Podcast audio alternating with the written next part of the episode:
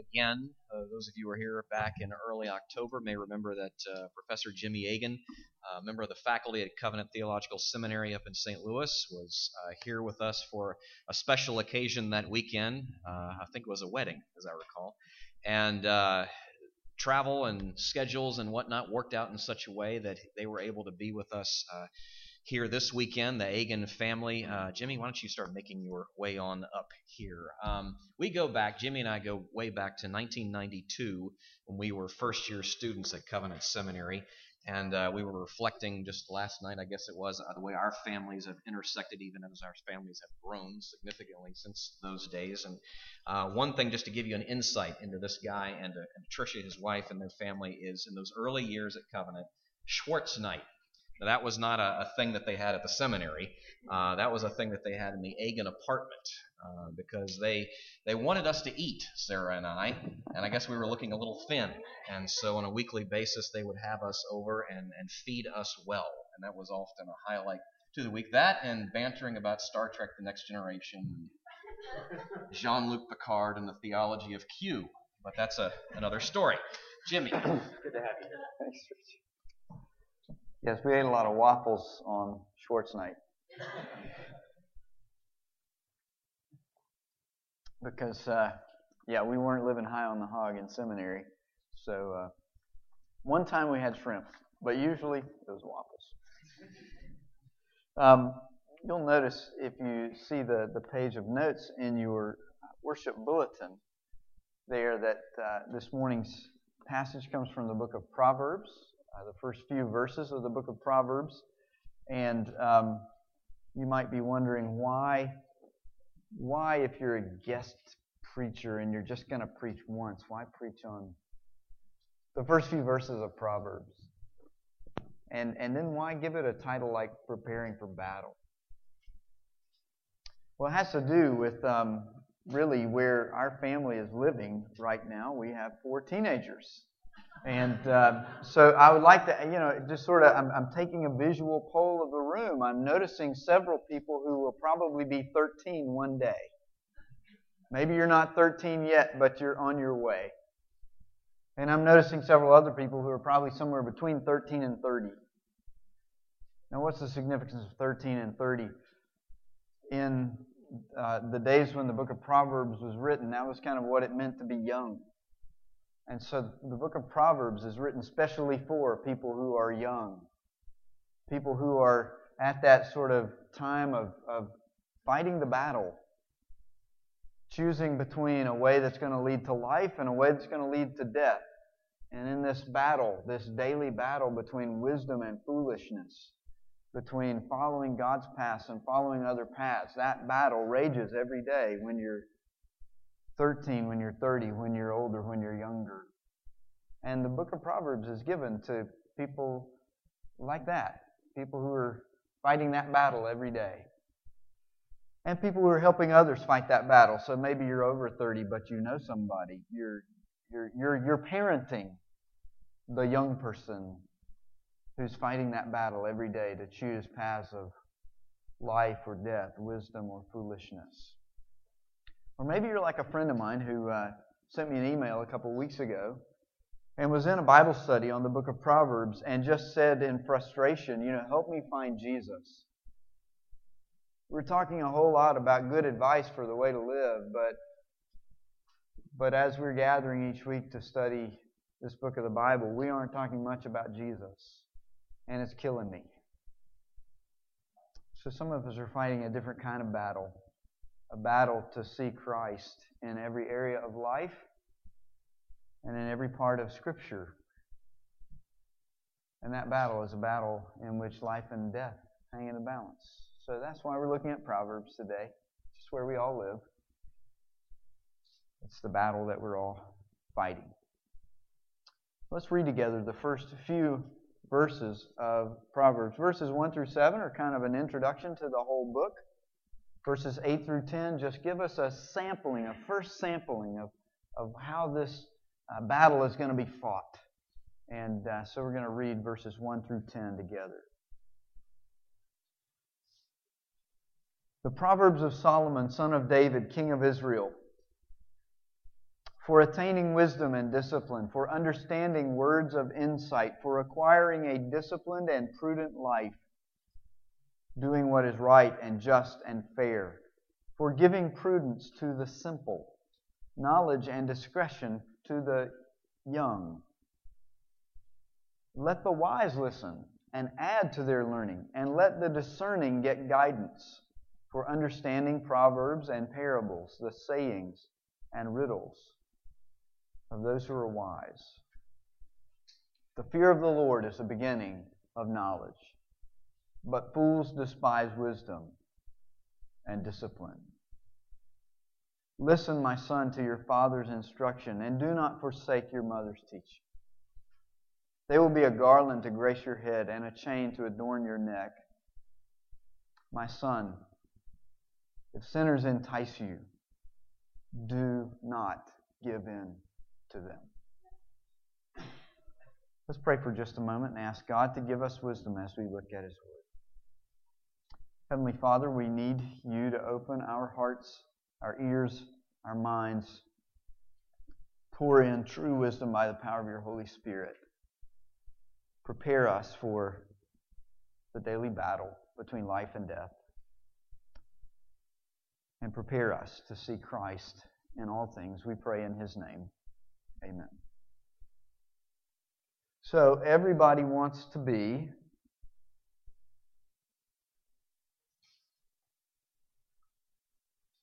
But you're wondering how I'm going to finish that sentence, right? Everybody wants to be a Jedi Knight. Even if you've never heard of Star Wars, you want to be one of these guys. You know, the Jedi Knight in the Star Wars universe is the guy who always knows exactly what to do the moment the battle starts. The battle begins, and he knows exactly where to be, exactly where to look, when to turn his head, where to put his lightsaber, who's behind him, who's in front of him, who's all around him. The Jedi Knight knows all this stuff. Now, if, depending on how much of a geek you are, you know why that is, right? It has to do with these little organisms called midichlorians that let you sort of anticipate the future. Now, you didn't grow up wanting midichlorians in your bloodstream, but everybody wants to be the person who knows exactly what to do at every moment. Everybody wants that kind of wisdom for living, that kind of skill at getting life right, knowing exactly the right thing to do in every situation, knowing exactly the right way to respond to every question, knowing when to say, I don't know, knowing exactly the right choice when you're faced with multiple really hard options. We just finished a week of touring colleges uh, on spring break, and as Caroline gets ready to graduate next year from high school, so many options, none of them easy. Always knowing exactly what to do when you're faced with that situation. All of us want that kind of wisdom, that kind of skill at living. And hmm. that's what the Bible is talking about. That's what the book of Proverbs is talking about when it speaks about wisdom. And in the passage that we read, we heard several synonyms. We saw the word wisdom in verse 2, the word understanding in verse 2, prudence in verse 3, and in verse 4, knowledge in verse 4, knowledge in verse 7, wisdom again in verse 7. You, you hear the idea. There are lots of different ways of describing what it means to be this good at living. But whatever we call it, we all want it. And we recognize we don't have it. We don't have it. And that's the good news of the book of Proverbs. That our God wants to give us the very thing we don't have. Our Father wants to give us the very thing we all want. He wants to give us this kind of skill at living. He wants to give us what His Word calls wisdom.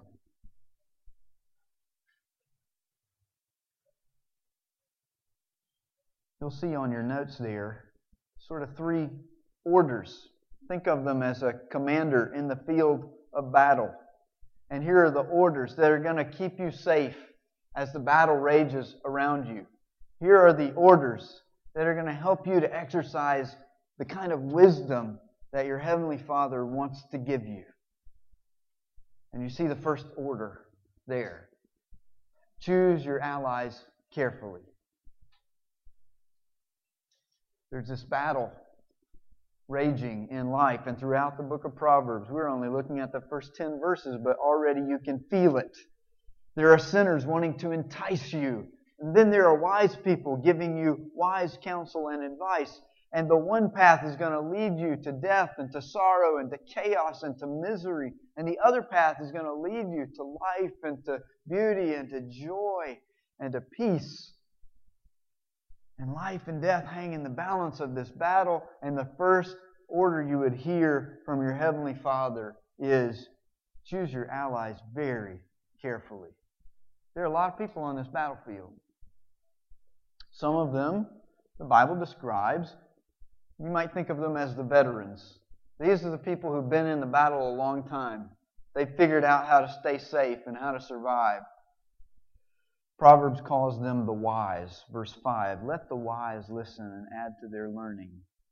Verse 8 mentions fathers and mothers. It doesn't call them the wise, but it assumes that they're that, that they've got experience, that they've learned how to see God in everything. The wise in the book of Proverbs and throughout the scriptures are people who have learned to see all of life through God's reality. He is at the center of their vision. There's no part of life that they look at, think about, concern themselves with, where He's not at the, at the absolute center. He is the field of vision for everything. But also on the field of battle are enemies, fools. Verse 7 refers to fools as those who despise this great gift of wisdom that the Father wants to give us. They despise discipline. They're called sinners in verse 10. And in verse 10, you see what they're trying to do. They're enemies because they're trying to actually seduce us and lead us to go to a place that's going to put us in greater danger. Fools are those people who have seen this vision of life where God is at the center of everything, and they've said, I don't want it. And then there's one other group of people on the battlefield. They're the veterans, they're the enemies, and then there are the raw recruits, the people who just showed up. They just got their head shaved yesterday. The raw recruits, that's what uh, verse 4 means by the simple. Throughout the book of Proverbs, you're going to read these three groups. They're the wise, they're the fools, and then somewhere in between are the simple. The simple would be the raw recruits. These are the people who are, you know, they kind of, yes, I want to be in the army. I have no idea what that means. Yes, I want to be about God's business in the world. I really don't know what that means. Yes, God is in my field of vision, but He's kind of out there at the periphery. He's not yet at the center. I know enough about truth that I want God in the picture. I know I'm not yet become the seasoned veteran who knows what it means to have God at the center always, all the time. And the book of Proverbs is saying to us be careful where you get your allies from. It matters whether you choose as your allies in this battle the wise or the fools or the simple. Be very careful on the field of battle who you choose as your allies. What that means for us is that, God is calling us to be careful about who we allow to shape our vision of what it means to live successfully. If wisdom is all about living right, living skillfully, always knowing what to do, always knowing which choice is, is best in a hard situation, if, if that kind of skilled living is what we're after, what God wants us to have, then we've got to be careful who we allow to shape our vision of what the good life is. Because there are some people who are going to want to shape that in a wrong way. So we start to ask questions. The people I'm letting shape my vision of life, are they people who are willing to accept correction. Look at verse 2. These proverbs are given so that we could attain discipline. Verse 3 acquiring a disciplined life. Verse 7 Fools despise discipline. Discipline involves correction. If, if you know someone who won't accept correction, don't let that person shape your view of what the good life is. Because they wouldn't know it when they saw it. Proverbs is, is saying, be careful. Here's another question Is this person able to submit to authority? Listen, my son, to your father's instruction. Don't forsake your mother's teaching, verse 8 says. We, we got to be careful. Are we letting our vision of what it means to live well be shaped by people who have no respect for authorities that God has given us? If the answer is yes, then this might be a good ally in the battle. If the answer is no, this person can't accept authority, then be careful, be careful, be careful. And most importantly of all, verse 7 does this person fear the Lord? What does it mean to fear the Lord? Man, we could write a whole book on that. We'll take just a moment here to sum it up this way. If you fear the Lord, according to Scripture, then you will submit to what He has revealed about Himself. You will submit to everything He has revealed about Himself. Fearing the Lord goes hand in hand with accepting what He has said about Himself. Now, there's more to fear of the Lord than that, but that's a good starting place. So we begin to ask who are we going to let shape our vision of the good life? Who are we going to let tell us what it means to live wisely and well? People who don't know what it is to fear the Lord, people who don't know what it is to submit gladly to what God has said is true about Himself, will not be good allies in this battle. So God is loving us by telling us to be careful as we choose our allies. What I would say in terms of application is these are the questions we got to be asking about the books we read, the music we hear, the entertainment we choose, the people we date and marry. We start to ask these questions. Are these things going to help us to submit ourselves to what God has said is true? Are these things going to help us to accept authority? Are these things going to help us to be ready to receive correction and discipline? If these things are hardening our hearts to discipline, hardening our hearts to what God has said is true about Himself, then they're not leading us toward life well lived. They're not leading us toward wisdom. They're leading us away. God wants you to have wisdom. And so He tells you be careful. Be careful who you choose as allies in this battle. Gives you another order as well. You'll see it on your page of notes there. He warns us don't lose sight of the objective. Right? So if you've, uh, you've been around military culture and learned about fighting a battle, there's always an objective. You don't go fight a battle just for no good reason. You, you, there's a goal you mean to accomplish. There's, there's a way you'll know when you've, when you've won the battle. You've, you've obtained that objective.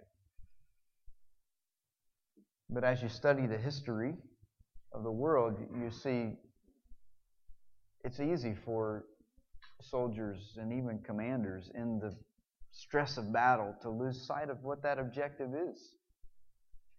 Um, Tricia and I are from South Carolina, and uh, so I like to study the history of our home state, uh, especially the Revolutionary War period. In 1781, in a little town called Eutaw Springs, there's a great example of where uh, an army lost sight of its objective. The British uh, held this uh, sort of strong house and uh, the field around it where they had set up camp.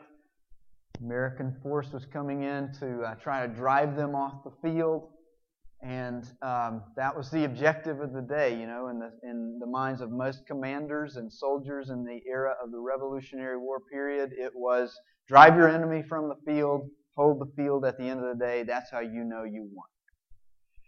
And uh, so things went well as the battle began. Uh, the American troops routed the British, just drove them completely. They, they fled in terror from the field. And they left behind everything that they had set up in camp. And so you know what happened next. The American soldiers, whose objective was to win the field and hold it at the end of the day, started to become distracted by all the loot they found in the camp all the riches, all the weapons, all the wealth, all the warm blankets, all the warm coats. And then they found the liquor and they became, became not only distracted but intoxicated. And they began to act like men whose objective was loot and liquor instead of victory. And the British, sitting in the woods where they had retreated to, started to see all this, and they just said, Well, now's our chance. And they came back in and uh, recaptured the field that had been so uh, hard fought for earlier. The book of Proverbs is telling us that God didn't create us for loot and liquor. He didn't make us to live for, for that kind of objective. God made us for wisdom. He made us for a real kind of living. He did not make us so that we would get on the field of battle and get distracted and intoxicated by a false form of living life well lived does not consist of wealth and fame and easy sex. That's the world we live in, though, that says, here is true life. Get as much money as you can. Now, some of you are sitting here thinking, well, that's not really me. I'm not, I'm not in that category. You know, I don't struggle with wealth. Well, wealth has a little brother called comfort. And even those of us who know we'll never be rich still can, can become so gripped by that idol of just a comfortable life. And then we hear the world saying fame, and we know, look, I will never be famous. Nobody will ever read my Twitter account. They don't care what I had for breakfast. I'm not ever going to, nobody, paparazzi aren't going to stalk me. Okay? But fame has a little brother called popularity. And popularity likes to get hold of us about fifth grade and doesn't let go. And even people who will never be famous still want to be well liked within their little circle. And many of us are saying, you know, our culture is a culture about easy sex. That's not me. No, it's not. But how many marriages have been wrecked not by a desire to be unfaithful to your spouse, but it's something that starts much more innocently as just a little thrill when someone new gives you some attention.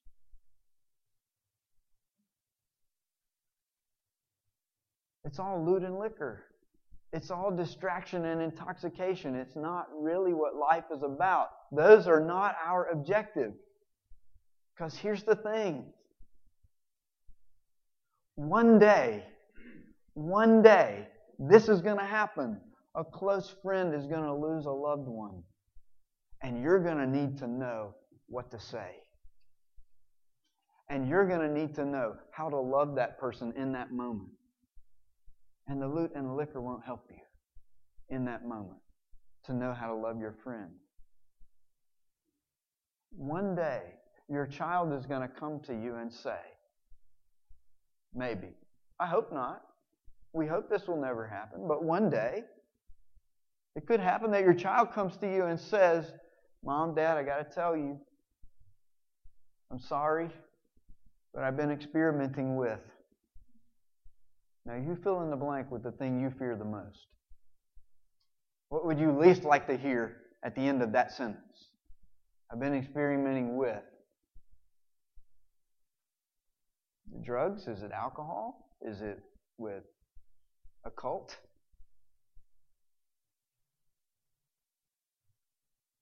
And in that moment, when you hear that, being famous doesn't help you.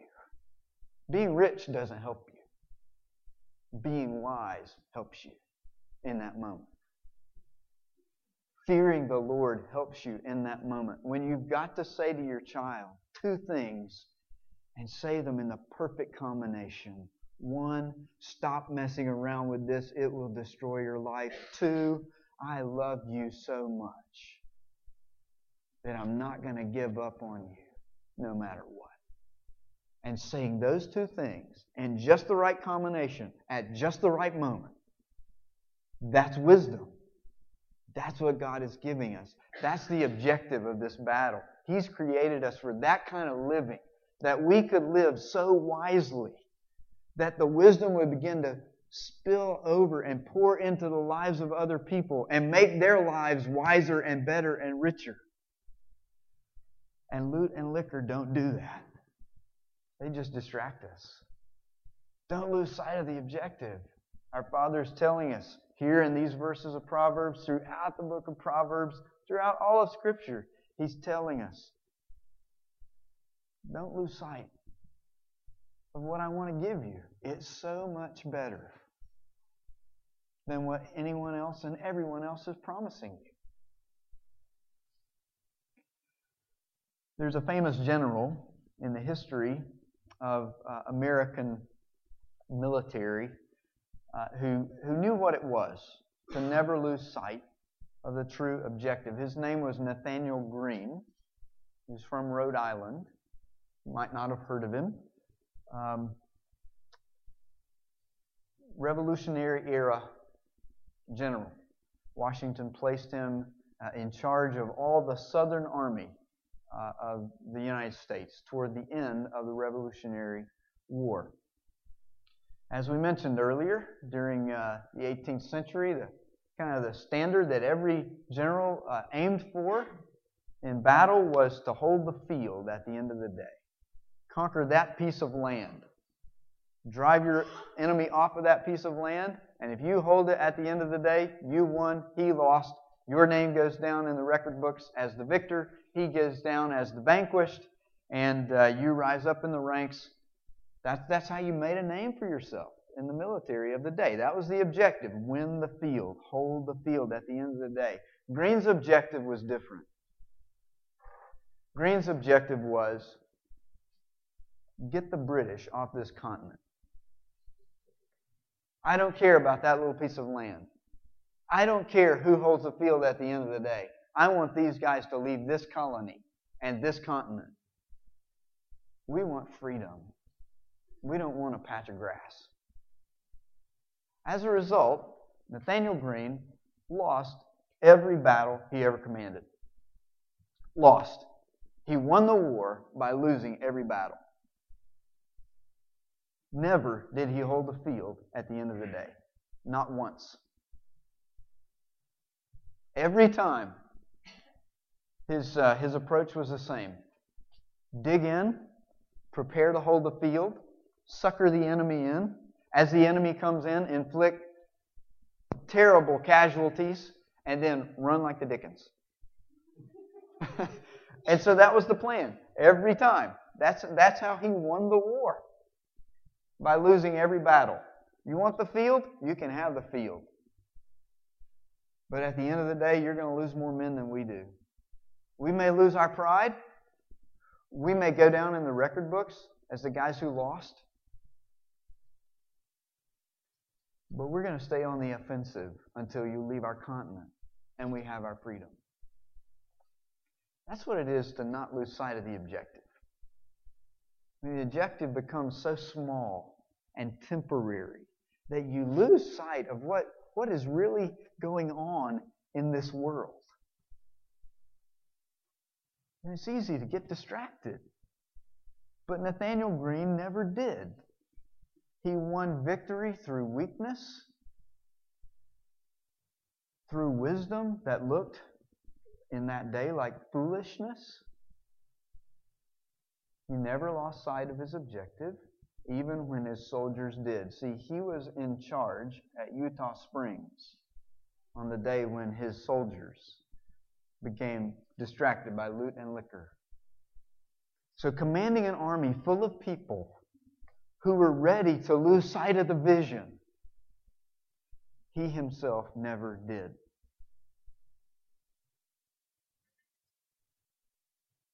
Do we have a commander like that? You know the answer, don't you? It's written all over Scripture. And there's our third command, our third order. Choose your allies carefully. Don't lose sight of the objective. God wants to give you something so much better than the loot and the liquor that this world promises. But most importantly, stay close to your commander. We have a commander like that. It's mentioned right here in Proverbs chapter 1 verse 1. This is the umbrella that hangs over the whole book. These are the Proverbs of Solomon, son of David, king of Israel. God has given us a king. A king who would lead us in the way of wisdom. A king who would keep his eyes on the objective even when his people might lose sight of that objective. God's purpose in raising up a king is so that we'd have someone to lead us in the battle between wisdom and folly. Someone to be like a father to the whole nation of God's people to speak wisdom into their lives. We know how Solomon did that for a time. It's important then to remember that Solomon is called here the son of David. That he's not the last person in the scriptures to be called the son of David. God made a promise to David that one of his sons would rule forever, forever leading God's people in the path of wisdom. And so God has always provided a king to embody the way of wisdom. And that king is the son of David. Isaiah spoke about this king. In Isaiah chapter 11, verse 2, he talks about somebody who would uh, rise up from the stump of Jesse, the father of David. And he says, The spirit of wisdom will rest on him, a spirit of counsel and might, the spirit of knowledge and the fear of the Lord. God is going to send a king, a son of David, who will embody what it means to live wisely. In Matthew 12, 42, Jesus said about himself, You know, at the end, people are going to rise up along with the queen of the south who came to visit Solomon. And they're going to condemn everybody who failed to repent because she came from the ends of the earth to hear the wisdom of Solomon. And then Jesus said, Behold, something greater than Solomon is here. Jesus is saying that he embodies wisdom perfectly, even more than Solomon, the wisest king who ever lived. Jesus is the son of David. Jesus is the king of Israel. Jesus is the one who reigns over us and leads us. Jesus is the one who wins victory through defeat. Jesus is the one whose wisdom looks like foolishness, but who never loses sight of God, even when we do. We may get distracted by loot and liquor. Jesus never did. Stay close to your commander, God is saying. He was saying that during the days of Israel when Solomon was king and now that one greater than Solomon has become king, now that the greatest son of David reigns over all the earth, God continues to stay. Stay close to your commander. God's not offering you loot and liquor. He doesn't want you to just be distracted and intoxicated so you can survive and cope. He's offering you and me real wisdom so that when the hard moments come, there will be peace and life and joy.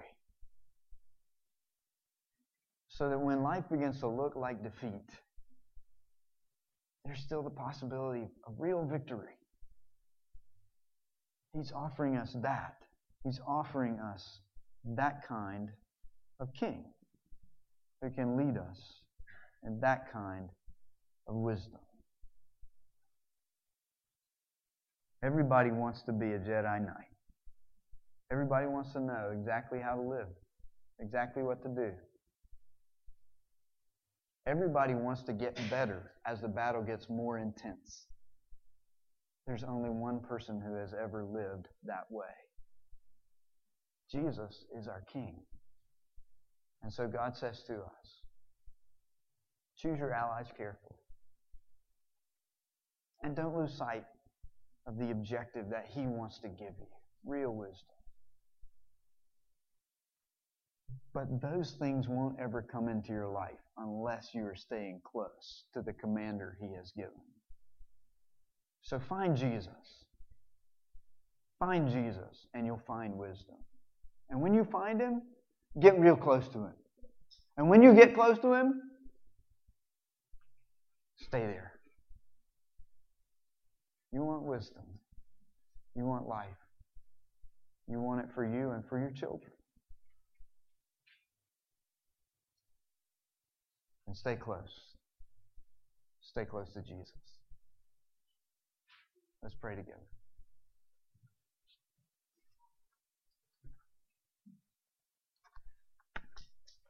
Our Heavenly Father,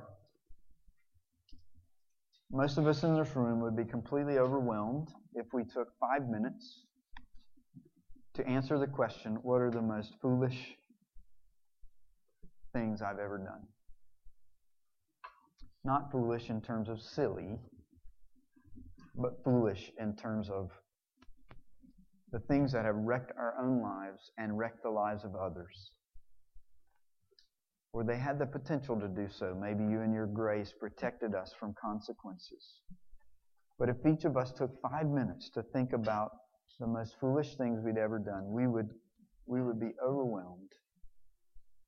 We are so grateful that your desire is to give us wisdom.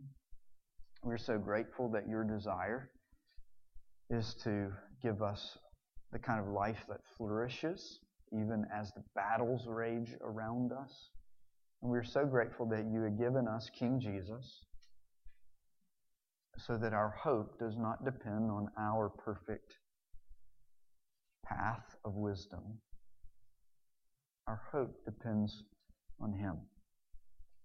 Thank you, Lord Jesus, for always saying no to loot and liquor, for always saying no when sin and flesh and the devil tempted you so that you could be our king and we could live safely under your reign.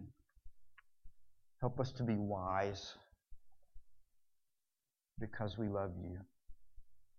We pray these things in your name. Amen.